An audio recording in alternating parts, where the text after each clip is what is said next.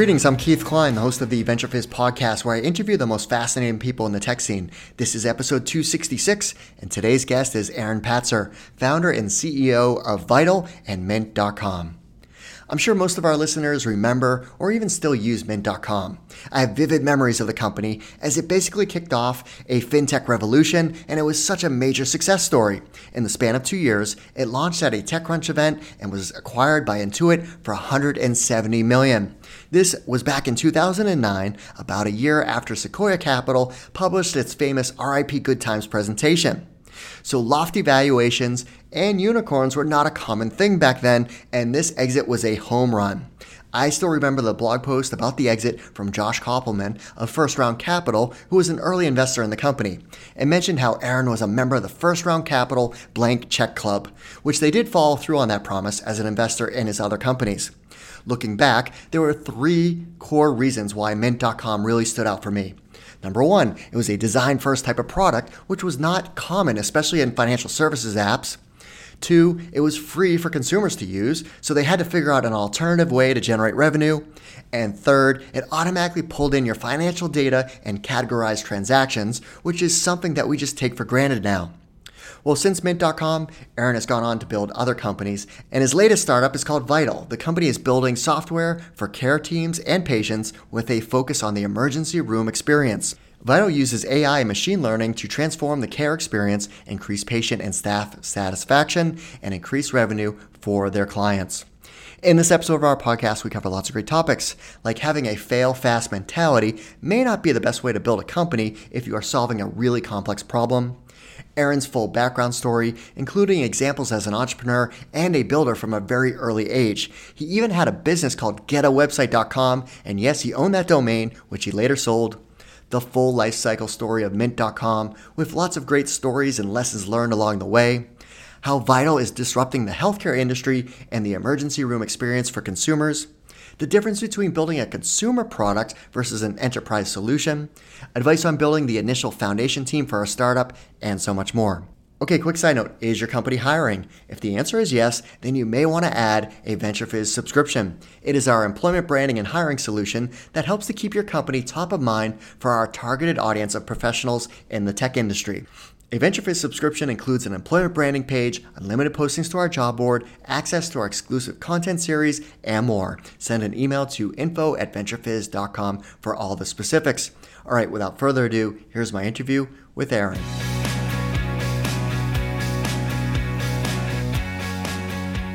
Aaron, thanks so much for joining us. Thanks for having me. I'm excited to talk to you because you're a serial entrepreneur that has had great, great success. Um, you know, I certainly remember Mint very fondly, was a user. And you're up to some exciting things now with Vital. So I'm excited to talk to you about how you're disrupting the whole healthcare industry. Uh, but talking to you, I wanted to break down some advice that I think entrepreneurs would definitely uh, take a lot from. And when I was learning more about how you started building mint.com, uh, from what I gathered, you spent three or four months really researching the idea before writing a line of code. Yet there's lots of entrepreneurs or venture capitalists that are giving advice out there saying, you need to get your product out there. And I think even like um, Reid Hoffman says, if you're not embarrassed by your MVP, then you're not doing it right. So, you know, just get it out there as soon as possible. So there's trade-offs of both. So I thought it'd be good to get your perspective on the two different types of scenarios.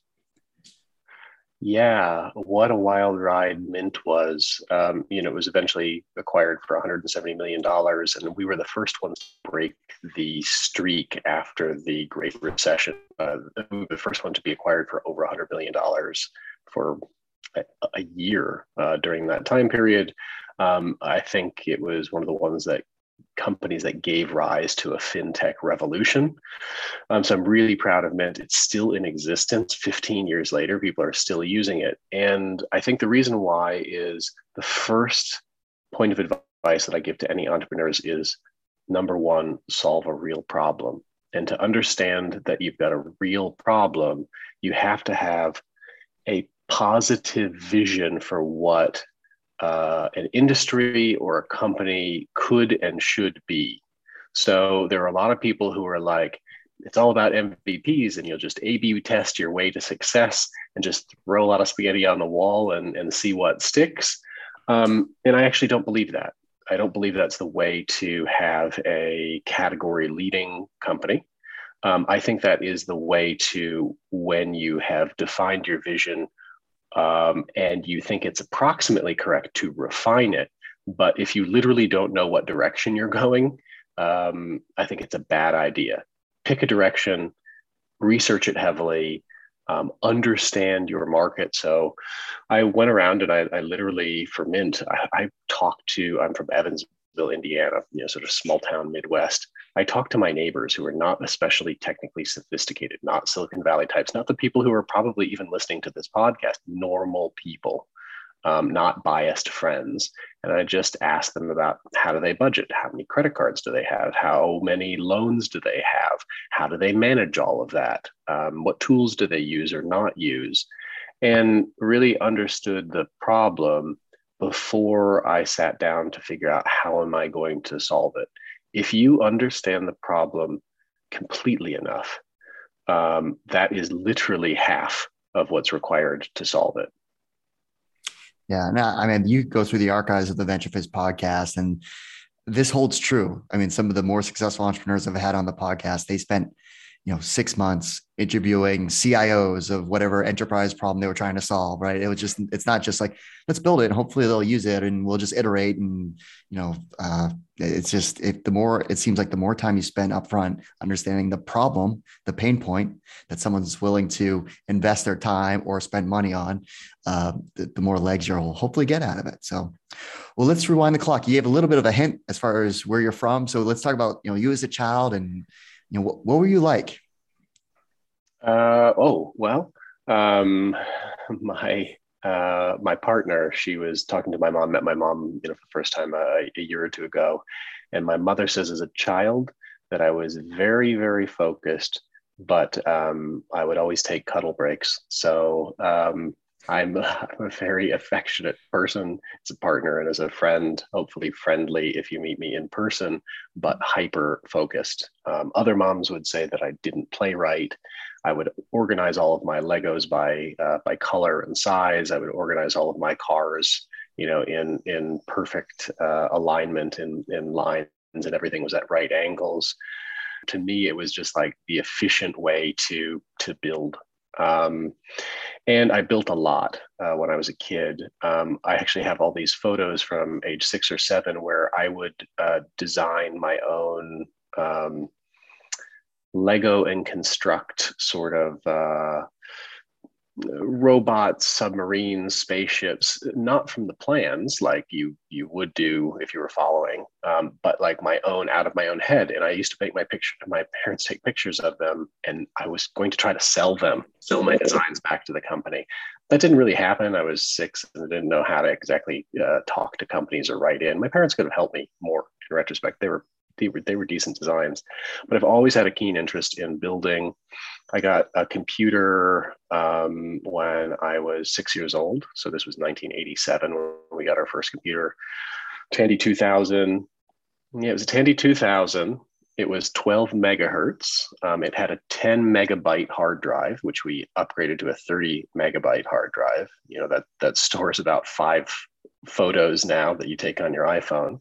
Yeah. Um, it had 256 uh, uh, you know colors in terms of graphics. EGA. This was before VGA, before you know HD. You know, way way back when it was something like 200 by 300 pixels, um, if you can believe that.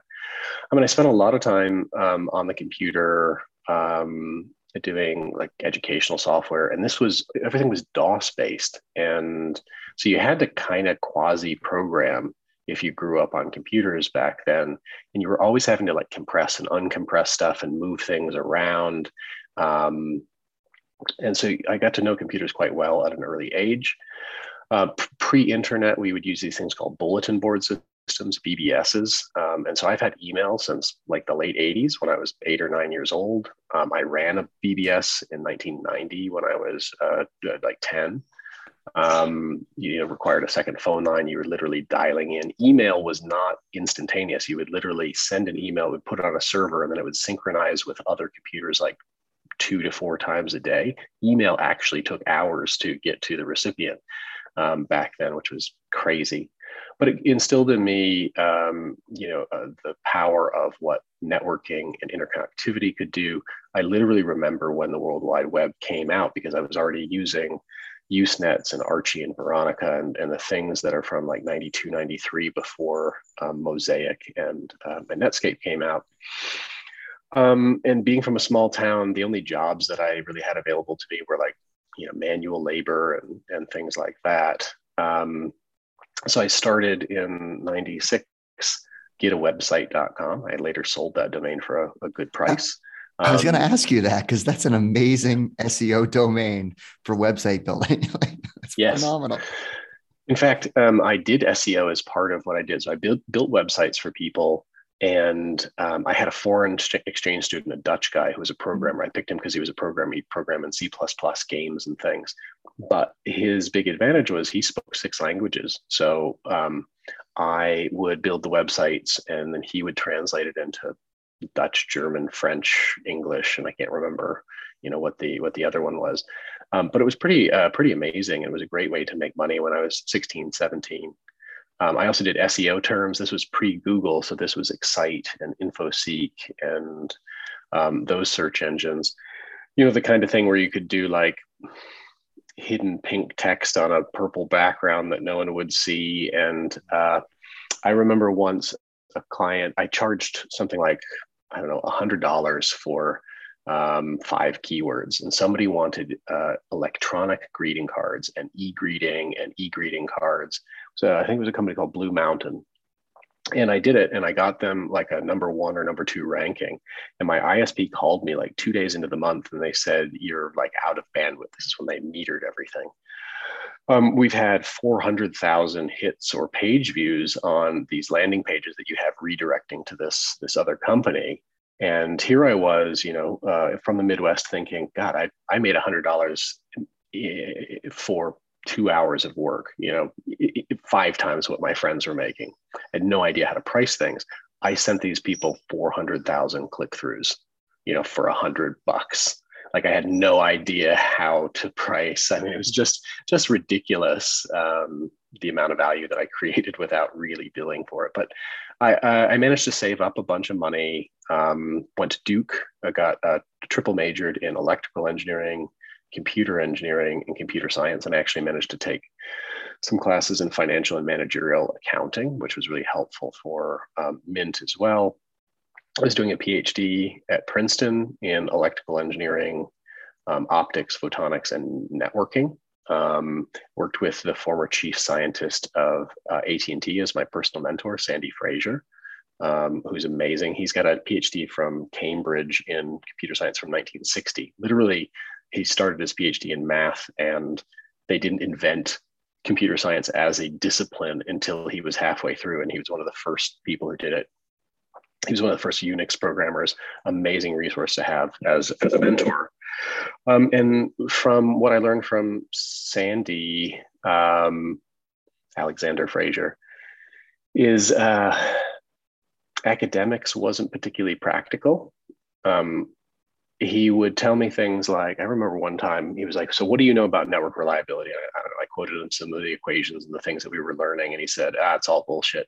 Network reliability depends on um, the weather, it depends on how old your telephone poles are and how often they fall over in storms and how many trucks you have going out to repair them. And I was like, Wow, I need to drop out of this. Um, I talked to uh, a guy named Ed Zschau. He used to be a congressman in Silicon Valley. He created some of the uh, laws to help venture capital become an asset class before uh, it wasn't possible because of um, you know, certain rules around uh, uh, who could own stock and who couldn't. Um, he was my um, professor for high tech entrepreneurship, and one of the uh, assignments was to talk to as many entrepreneurs as you could um, you only had to talk to one, interview one. I discovered that as a Princeton student, um, I could just say, "Hey, I love your startup. Can you tell me what's great about it?" And just like you know, you with a podcast, you can talk to all sorts of uh, interesting people. Everybody was willing to talk to me, so I ended up talking to seven or ten people. You know, literally 10x what I was supposed to, but it was just really easy and non-threatening. Maybe they wanted to hire me, who knows? Um, and even the ones who had PhDs, it just wasn't necessary. So I, uh, as soon as I realized this, I immediately just dropped out of my my PhD um, and started uh, working for a startup in Austin, Texas, um, called Nascentric. They did um, hard, they did software to design microchips. So I actually have a bunch of patents in how to design microchips and test circuitry. Um, and this was before or just when computers had a billion transistors, um, you know, about 20 years ago. So uh, that was amazing. It, w- what was great about it is I was the only one without a PhD at that whole company. It was probably 11 or 12 of us. And I wrote about a third of the code for the company um, at the time. So more than pulling my weight. And they let me come up with like the interview process and figure out who, you know, get, you know, hired or part of it. Um, I asked them if I could start the San Jose division. So I moved out to Silicon Valley when I was like all of 23 because I went to university a little early.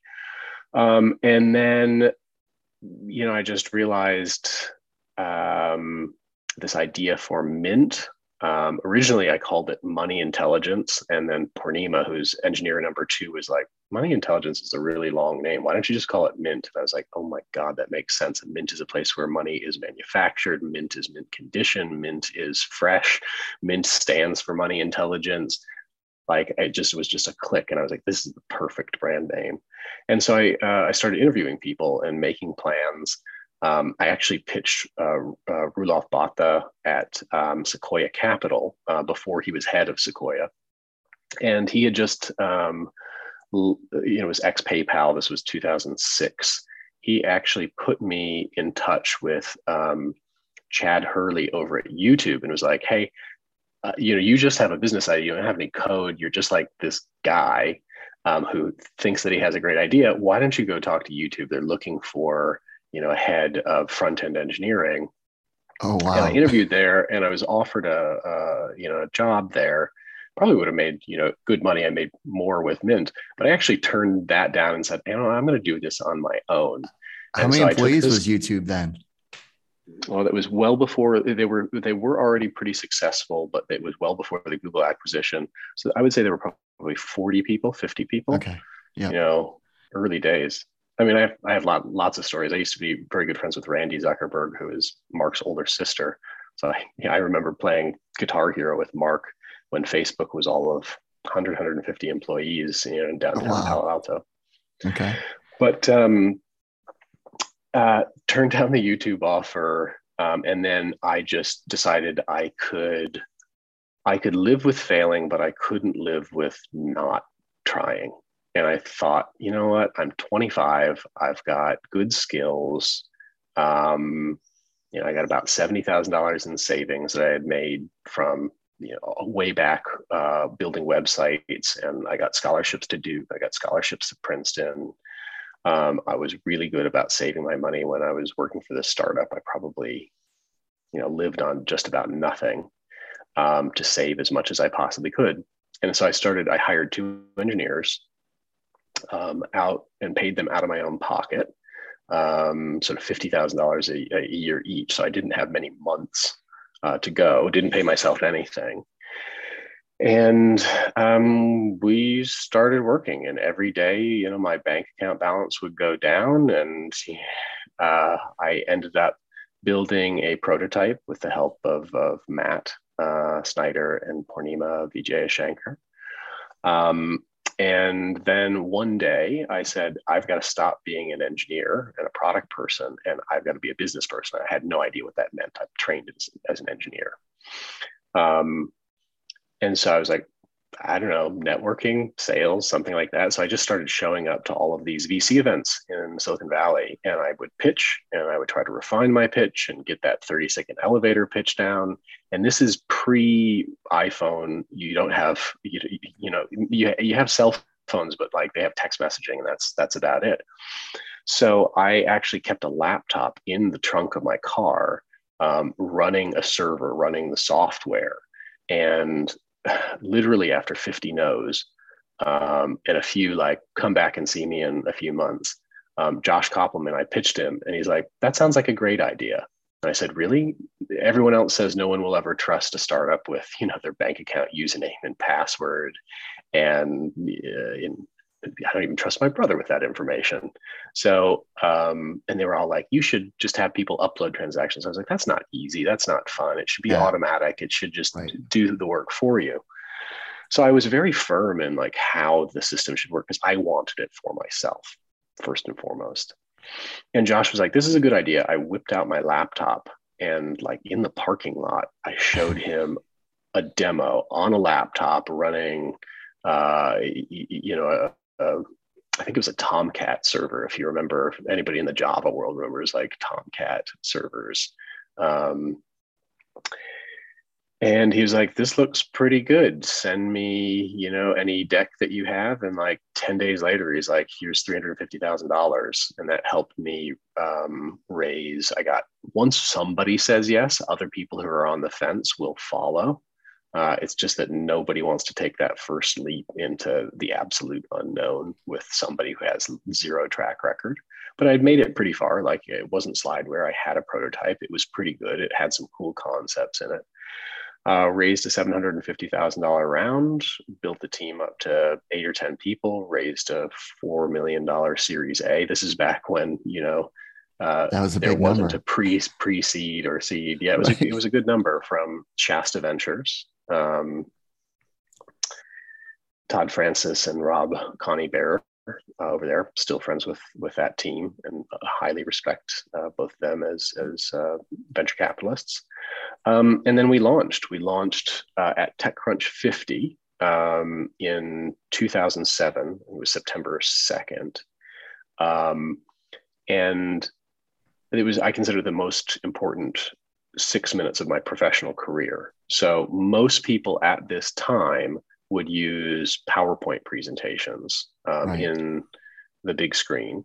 And what I did is I did a live demo of um, Mint, like mm-hmm. actual software. I typed my actual bank account usernames and passwords for like Capital One and ING, and it was pulling my transactions in real time. Nobody had ever done like a live demo. In fact, I mistyped my password and freaked out and only got like you know one out of the three accounts in but it pulled enough in and categorized it correctly it looked beautiful.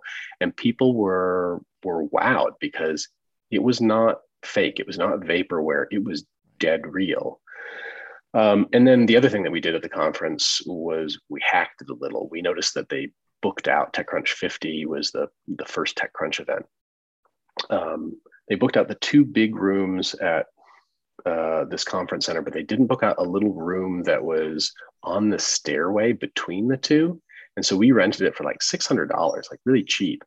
Um, we put our whole team in there with mint branded um, t-shirts. This we had um, big monitors set up demoing the software. We had all our whole press team. We had like friends who weren't even associated with the company wearing mint t-shirts, so we looked bigger than we were. We were serving free mint mojitos, so free alcohol helps. Um, and so instead of just having the six minutes on stage, we had hundreds of people walk through there. And so there was a judge's vote and an audience vote. I think we got first place in both.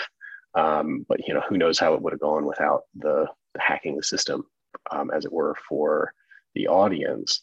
And we won, and we got 50,000 signups in the first day. It crashed our servers. It literally wow. crashed our servers.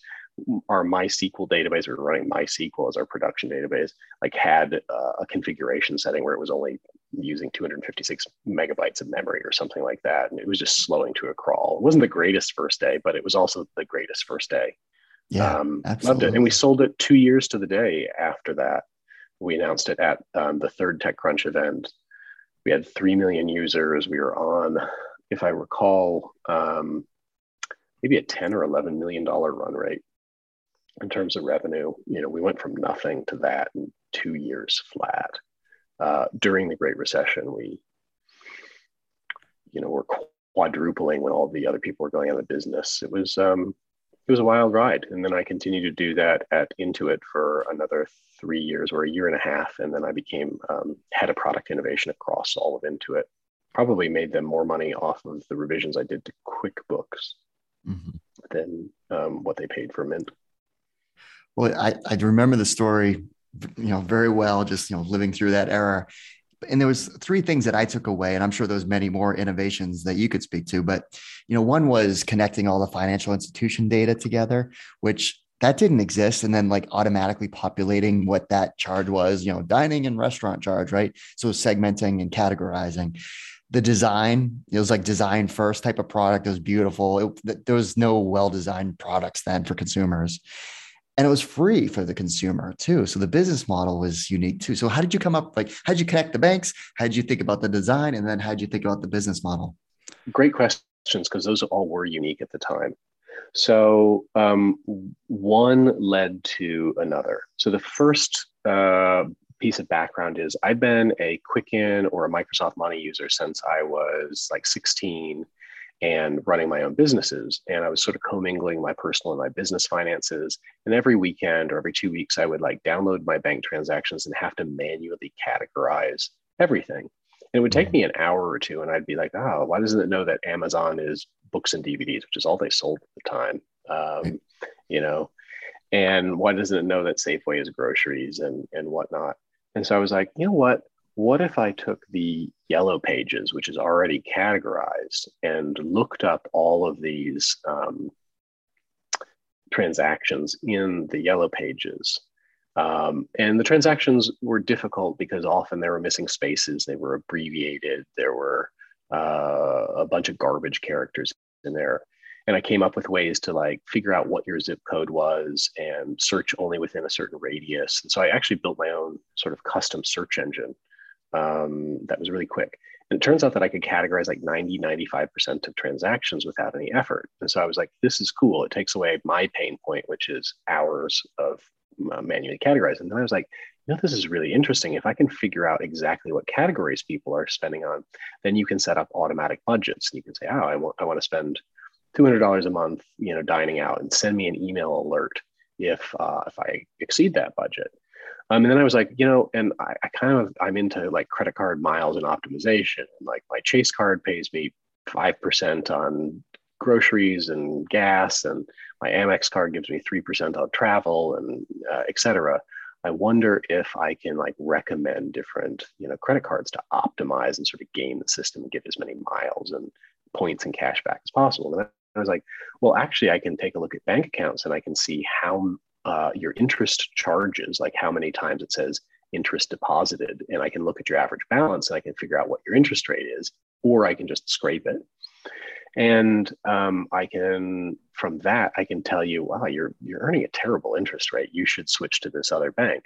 So I was like, wow.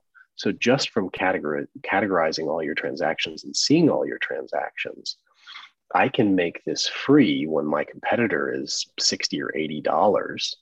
Um, and I can upsell you, you know, uh, credit cards, bank accounts, loan consolidation, but with a guarantee that they're not just blanket advertisements. That because I know you and I know your finances well, I'm not going to show you a quote ad we call them suggestions because that's really much more what they were. I'm not going to show you one of these suggestions unless I know it makes you $500 a year or more. So that's a pretty cool guarantee. You, the only quote ads you're going to see make you money. No one's ever thought of that before. And I was like, great. So it can be free, it can categorize things. And now I need to solve this. How do I connect up to 12,000 banks and brokerages and loans?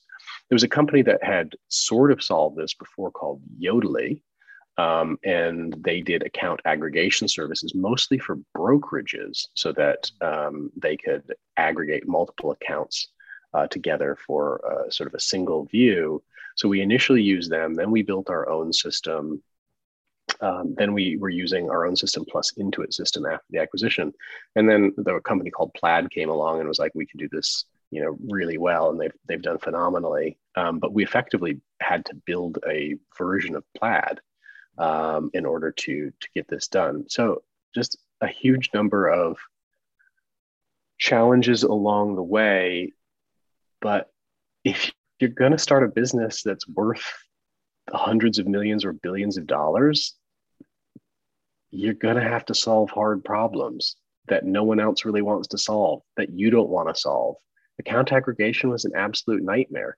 Banks used to block us all of the time um, you know, our IP addresses. We had like banks of cable modems to go from different IP addresses to get around that. Um, we had a nuclear option, which was if a bank blocked us effectively, we would tell our our, our users, um, "Hey, we think your data is is yours. Please tell Capital One, ING, whatever it might be, that you want ownership of your data. Here's their phone number. Just bombard them with customer service requests. And like that was really effective within sort of 24 hours. Like we would get a phone call and just be like, ah, okay, what's your security protocol? Can we trust you? And we had really good security as well. David Michaels, who was our VP of engineering, came from PGP, Pretty Good Privacy, the encryption company. And then our, um, I was friends with all these cryptographers, um, Paul Kocher, who designed SSL version two, uh, Carter Laren, um, Josh Jaffe, who worked at cryptography research, and they designed our uh, crypto system. And we, this was before AWS, we had our own um, data center. We literally had a system where, in order to change the encryption keys, um, I had like a little USB stick that I'd have in my pocket, my VP of engineering. It, it took a quorum. It took at like at least two out of the four to be there. So it was like we likened it to the nuclear keys that are like yeah. more than an arm's length apart. We both had to be there and turn the key at the same time in order to like you know, uh, get through the system. We had this like funny oh, specialized hardware for rate limiting so that if anybody somehow managed to get past everything, if they started like pulling our accounts, they could only do it at a very, very slow speed where we would detect them and it wouldn't be everybody, you know, in the catastrophic case. We were thinking through all these scenarios. Uh, we were never hacked. Um, we never lost any data to my knowledge that that is true uh, to this day, you know, even 15 years later um, because trust was so paramount. And that's where that good design fits in as well. Like, trust is a psychological response. Like, if you're walking down a dark alley uh, and you see somebody who's well dressed and well groomed, you're not going to be as frightened as, as certain other um, you know people that you might uh, run into and body language matters and so we wanted our site and our domain and our name everything that we did to convey that this is a site that takes uh, you, your data, uh, uh, your security very, very seriously. You can trust us. You can trust me as a CEO. And I did a lot of press to uh, reinforce this. And it was well deserved. We, we didn't um, violate that trust for our, our, our users. You did scale it and you talked about the TechCrunch launch. So did it just start to just word of mouth, the press you were doing? Like, where did that acquisition come from? Yeah. So uh, the most successful acquisition at the time was two things. Um, one is we had uh, the the Mint Life blog, so a personal finance blog, which at, at one time was I think the fourth most popular financial site or destination online after like uh, CNN Money, um, Kiplinger's, Forbes, Fortune, like the, the names that you've absolutely heard of in the financial space were were the only ones who were uh, ahead of us. Um, we used a lot of infographics, which are today super commonplace, but like we made everything fun and understandable and cartoony. And um, I, it sounds crazy, but nobody was doing that nobody did that and we were really really successful uh, with social media. We anytime we would have um, press which was our uh, probably our number one strategy i did 550 press interviews in a two year period. I mean that's like two a, a work day like a lot. Yeah. i mean one time i was in new york in a radio station and i did the morning radio show um, and I started in Canada because we had just launched Canada. So it was Atlantic time. So I'm starting at like 3 34 a.m., you know, hitting mm-hmm. Halifax or something, you know, moving over to Montreal and Miami, New York, uh, then over to the central time and all the way. And I did that for like four or five hours straight. I did, I kid you not, like 35 interviews in a single day. It was exhausting. Uh, but really racks up the racks up the numbers. I was a regular on Fox Business News and CNBC and um, and whatnot press uh, really legitimizes the, the company. Mint is not naturally a viral product. Um, it's not super social. You don't really share your finances or your balances with maybe anybody except for your spouse or your family, your financial advisor. Um, so we had to use other mechanisms, and press was a, a big one. And then whenever a press article came out, New York Times article comes out, we had a lot of Twitter followers. We'd put something on our blog, we'd post things on Facebook, and we had like this little algorithm where article comes out. Four hours later we post it on twitter. We wait for um, you know it to build and start to trend. Then we put it on facebook. And then you know it sort of gets this virtuous cycle. Um, and then you know new york times or, or uh, wired or whatever the journalist is notices that they're getting a lot of page views on this topic and wants to write about us more i was constantly available to press i would just take calls um, anytime day or night i would try to be there go to person. And then I was super persistent about it. I remember, I think it was Fortune. I did six interviews over uh, 18 months with zero articles. And then all of a sudden, um, you know, we had credibility or we reached a size or we reached enough buzz within the organization that they did, you know, three big articles on us in just a couple of months time. So you never know. You just have to keep yeah. putting the work in. Yeah build the credibility with the press too. Yeah. Well, let's uh, talk about what you're up to now. So, Vital, what is Vital, and how did the idea come to fruition there? So, um, Vital is uh, software for healthcare patient experience. So, anytime you go to the hospital, either to the emergency room or if you're staying overnight for inpatient we are a guide to what's going to happen, what's going on behind the scenes, how long you're going to wait, how to interpret your lab results, and most importantly, what to do next. Um, so, started Vital five years ago with uh, Dr. Justin Schrager, who is an emergency room physician. Um, he's also my brother in law. So, I was literally at home with him for Thanksgiving or Christmas and he was sort of not hanging out with family. And I was like, what are you up to? And he's like, I'm finishing my doctor's notes. And I saw the software he was using. Um, it was Windows based, desktop. It looked like it was like Windows 98 software, you know, the kind with like the tree style menus and it's all gray and there's a jillion buttons. And I was like, what the heck is this? And he's like, this is brand new and we pay like a hundred million dollars a year for it. And I was like, this is an opportunity. This is definitely an opportunity. This is way yeah. too complex. And you know, my personal mission in life, like me personally, is effectively to take complicated industries that are full of uh, anxiety and um, worry and put a layer of design clarity and simplicity, actionability on them, because that's sort of the clarity that I value in my own head. And so it's just like, hey, my job is to take kind of crappy, complex stuff, healthcare, finance, you know, maybe one day it'll be government or education, things that nobody wants to deal with because they're just a mess. Um, and I'm going to make it sexy and pretty and usable and you know, as fun as that stuff can be, and that's literally my mission in life. Um, and you know, having that, that clarity around what your own personal mission in life is, I think, is really important. Vital absolutely plays into to this. It is such a, a needed space. When somebody goes into the emergency room today, you might wait 20 minutes or two hours or five hours. You know, during the Omicron spike, I saw wait times that were atrocious, even higher than that. You have no idea what's going on next. You have no idea what to expect. This is one of the worst nights of your life. Even mm-hmm. after you've seen a doctor and they're running tests on you, you know, there's two or three hours where you're like, what the heck is going on?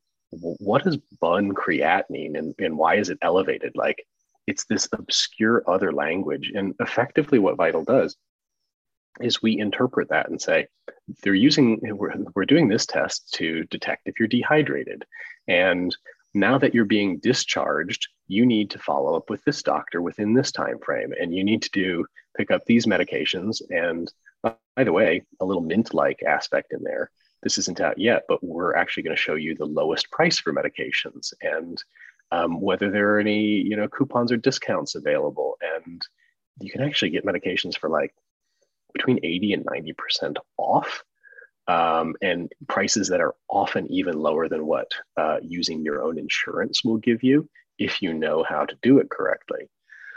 Um, so make the whole process understandable because otherwise people get treated, they get released, they don't know what to do. They the instructions the people hospitals give you like like a 15 page printout, like a dot matrix style printout in 2022.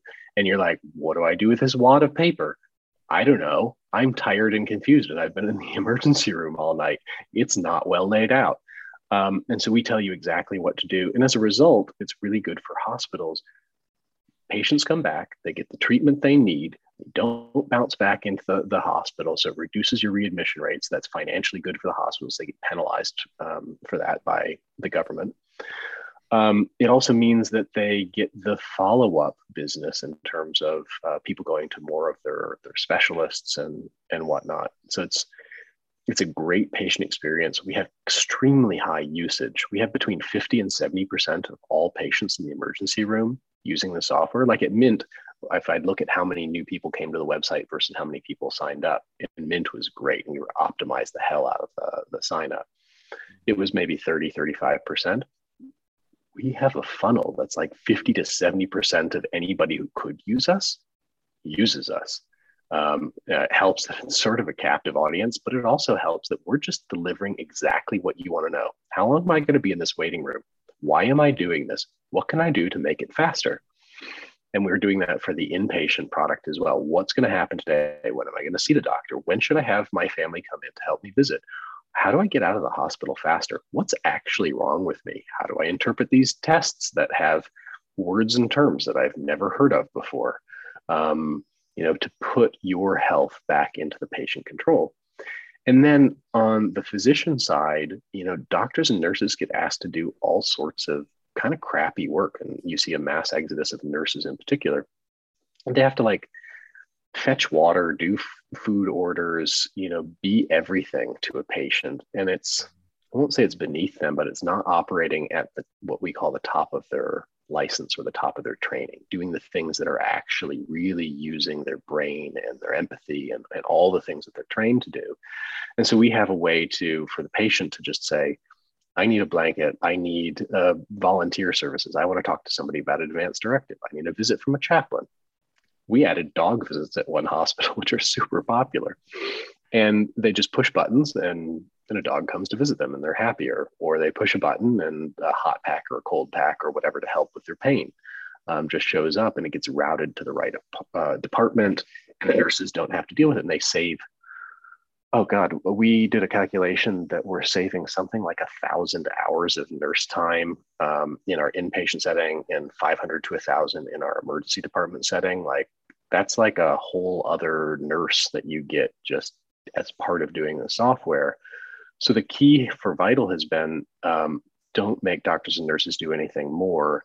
Take all the information that's already happening in your electronic medical records and interpret it in a way that humans can understand and talk to the doc uh, talk to the patient the same way that a nurse or a doctor would if you had infinite nurses and doctors. The one thing that I'm I'm super happy, uh, Dr. Schrager, our co-founder and chief medical officer, as my brother-in-law, having a doctor in the family is amazing. I can just call him and say, What's this? Should I be concerned? And he'll just like, two minutes, walk me through it. I want to give everybody in the world the experience of having like a doctor or a nurse in their family, you know, at all times, guiding them through chronic issues, guiding them through acute care issues, hospitalization, urgent care, um, emergency. And that's really the goal of Vital. Makes a world of sense it's it's two things. One, the uh, understanding of what's happening, why are they doing these tests? So the just understanding of what's happening and just kind of helping you through whatever you're dealing with, but also the communication element of knowing the length of time you need to wait. Because if you just know it, you can deal with it. But you're just sitting there not knowing, you're just like you're, you're pacing. You know, the, whoever's visiting you is pacing the halls, looking for the nurse or looking for the doctor. Or they like, what's next? So communication is so key. Um, so you raised 15 million uh, Series A last September. Um, so where's the company at now in terms of you know customers, you know size of the company, or whatever you want to share? Yeah, wow. We are now in over a hundred hospitals, which is Wow. amazing. Um, so at, at this point, uh, in terms of like number of visits that I see, I see I think a million and a half to two million visits uh, a year Mhm. um, is what I have visibility into.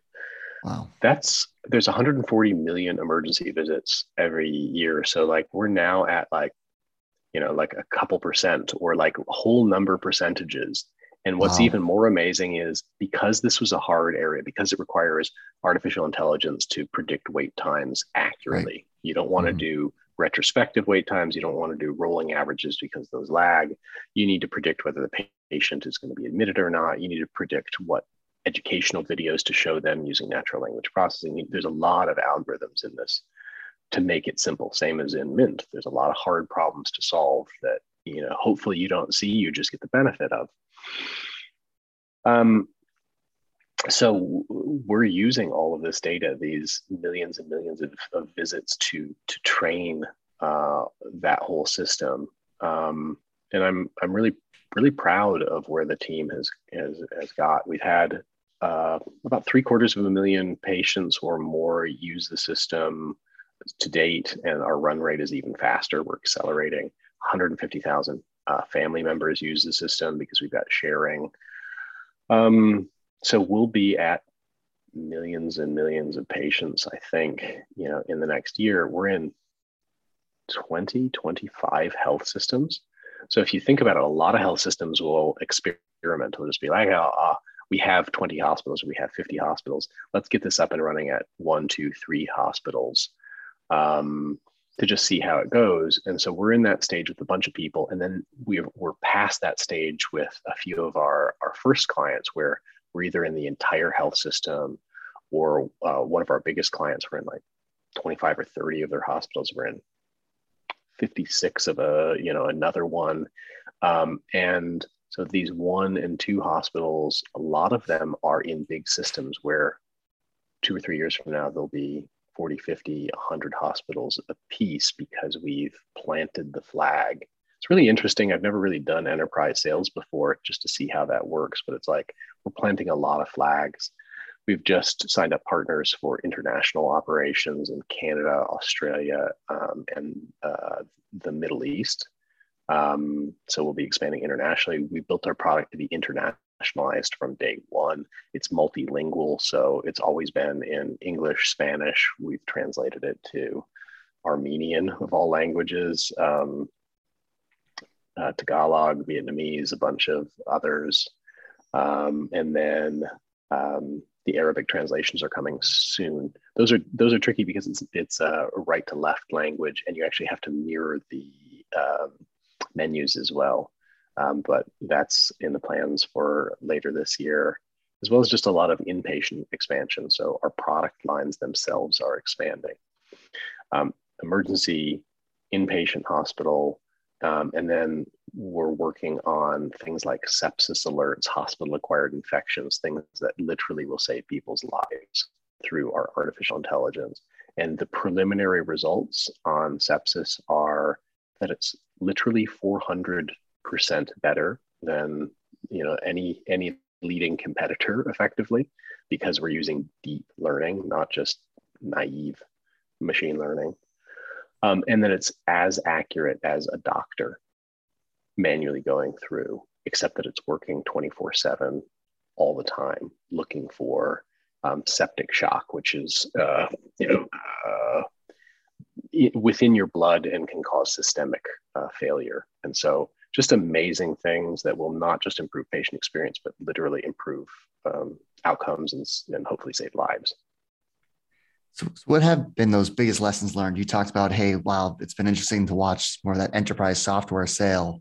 So, you're building a product in healthcare, which uh, there's a gazillion opportunities for entrepreneurs to build and improve the healthcare world that we're living in. So, what advice would you have on, you know, that selling to a health system? Because before you were, you know, the consumers were signing up for free and you were making money through the business model we already talked about with Mint. So the differences there and how to overcome them. Uh, with a health system, you can't have a minimum viable product. It has to be, you know, nearly fully baked um, and provide immediate value. It has to provide value for the clinicians as well as you know the hospital from an economic standpoint. Hospitals are a funny thing. I often like to say, I've got 19 yeses. Am I going to get a 20th no or a 20th I'm not sure? They are very consensus driven organizations. They're, you know, can be big and bureaucratic. It's very easy for us. Our product is works so well that the emergency directors, the charge nurses, all of them, you know, just sort of say yes. And then it'll be something obscure like, oh, we don't have the IT resources to do the 10 hours to connect a VPN up. And I'm like, I can give you a script. Like, I could do it for you. Just, and they're like, ah, we got a six month queue of password resets and like upgrades to do. And you're like, ah, oh. You know, you have no idea what's going to happen in these large organizations to to derail you. Um, and so, covering all of the things, even if they seem obscure, and asking questions about them early has been key. Um, nobody wants to take any risk in healthcare. So, you know, we had to not just have a fully baked product, um, sort of day one, we had to have $3 million of cyber liability insurance, security audits by outsiders, you know, before we could even go into our first health system that wasn't even paying us. Um, then all the others were like, ah, let, let us know how it goes with that health system for six months. And then you you get that six months in, you do the case studies, you prove the return on investment, and then it opens the the gate. But it's quite sequential. Whereas with the consumer world, I was just so used to fast iteration. You know, somebody likes you, somebody they doesn't. So be it. There'll be another you know thousand consumers who visit your website in the next um, you know few days if you've built your marketing correctly and it's sort of like you get a new chance. Here, it's like relationships that you build over months and years. And then once you have that relationship, it's a, it's a very beautiful thing. Like I personally know dozens of doctors and nurses and I can call them up and just be like, "Hey, would this help you, you know, out? I I saw that you did this and this and I was thinking, you know, I was just I was literally meditating on on it. Um, and nobody's ever come up with this idea before, so I don't know if it's crazy. And they'll tell me, um, immediately, and it's uh, it's a beautiful relationship where they'll request things, they'll ask us to solve uh, their problems. So it's a very deep relationship, but it is a relationship, and it's weird because I wasn't used to that in the consumer world. You know, you you almost are driven more by metrics and funnels and A/B testing, and you know the, you treat your consumers kind of abstractly, and here it's very very much humans every one of them um, is potentially using your software for 8 10 12 hours a day in stressful situations and it just has to work and so you have to deeply respect that um, and not not put out anything that's half baked one of the hardest things about building a company is getting the team right so hiring is hard recruiting the employees to build that initial product is really, really challenging. So, what advice would you have on building that initial foundation team? You know, um, I'm a technical CEO. Uh, I have those degrees in electrical engineering, computer science, computer engineering. I can program and often do program the core algorithms for Mint and for Vital in the beginning.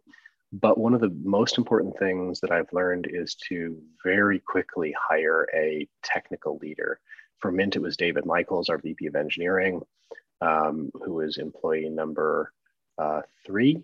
And um, the first person that I worked with is uh, T. Warren at Vital, who is our CTO now.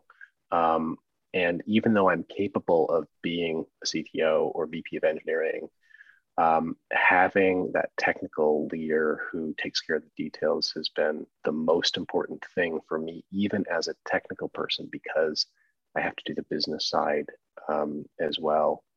You need to get domain experts if you're in healthcare. I see a lot of you know companies who sell software and don't really understand what doctors and nurses do who don't spend enough time in hospitals.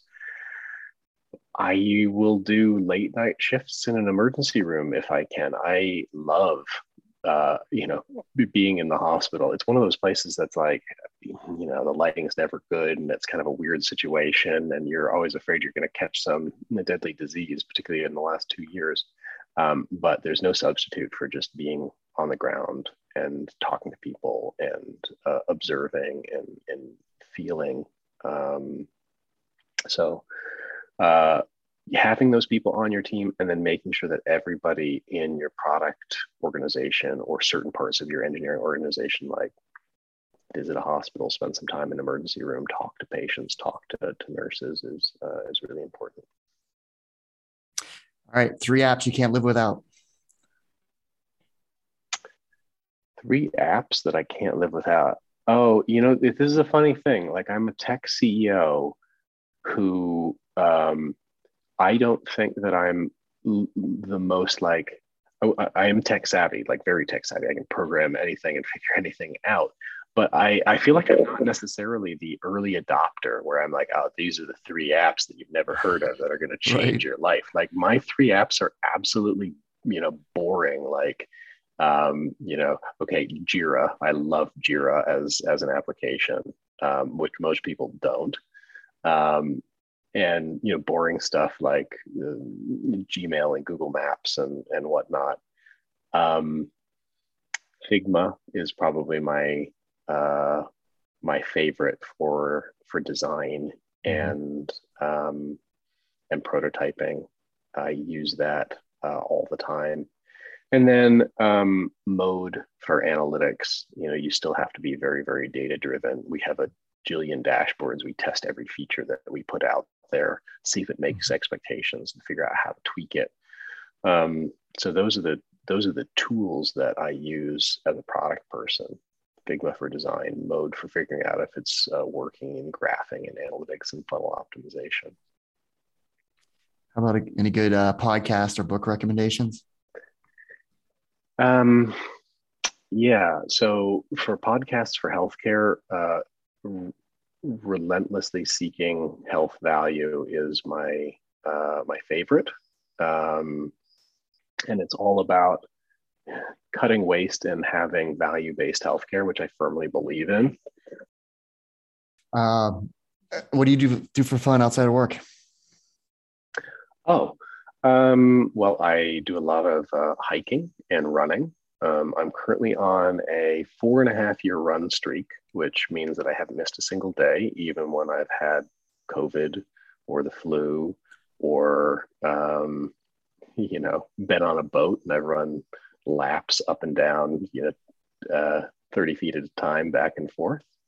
Uh, so I do a lot of running, a lot of hiking. I spend a lot of time, uh, if I can, on, on on a boat um, so scuba diving, I like to dive for scallops and lobsters and that sort of thing. Um, in New Zealand, it's, it's just a, a, beautiful, pristine um, outdoor space. That's amazing. Very jealous. Well, Aaron, thanks so much for taking the time to walk us through your background story, uh, all the great insights of uh, of how you built Mint.com, and obviously the, the great work you're doing with Vital. Thanks for having me, Keith.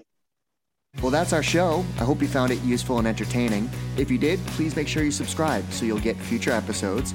Also, please consider leaving us a five star review and share this podcast with all of your friends and colleagues in the industry. It all really helps us out. Last but not least, don't forget to visit VentureFizz.com, the most trusted source for tech and startup jobs, news, and insights. Thanks for listening, and I'll see you next time.